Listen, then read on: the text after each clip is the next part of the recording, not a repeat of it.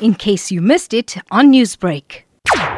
The impact of the shutdown does not appear to have been particularly prominent, nor even the preparation for the shutdown.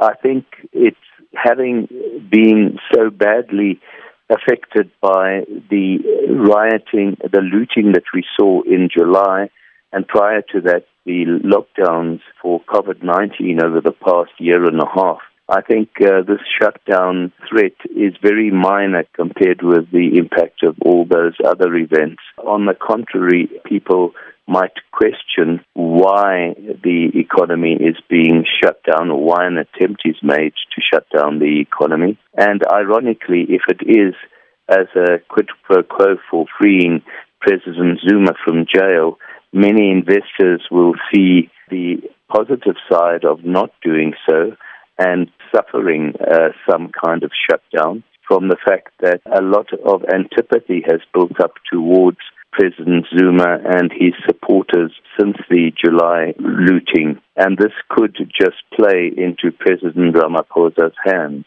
Investor confidence is a big question at this moment.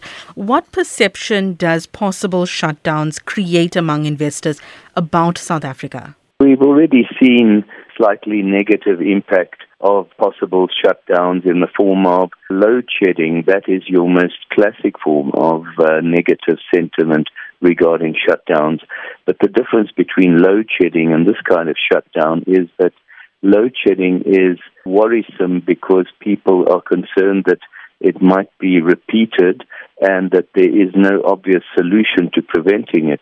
Whereas this shutdown is seen to be very artificial and for international investors who are looking at South Africa and seeing that the country is being held to ransom by a corrupt former president, they actually regard such events in a more positive light as signifying that the country is willing to stand up. Can the country, in the state that it is in, afford any types of attempts to destabilize the economy? The economy has already been greatly destabilized in recent years by corruption, by electricity load shedding, and by the kind of unrest that we saw in July.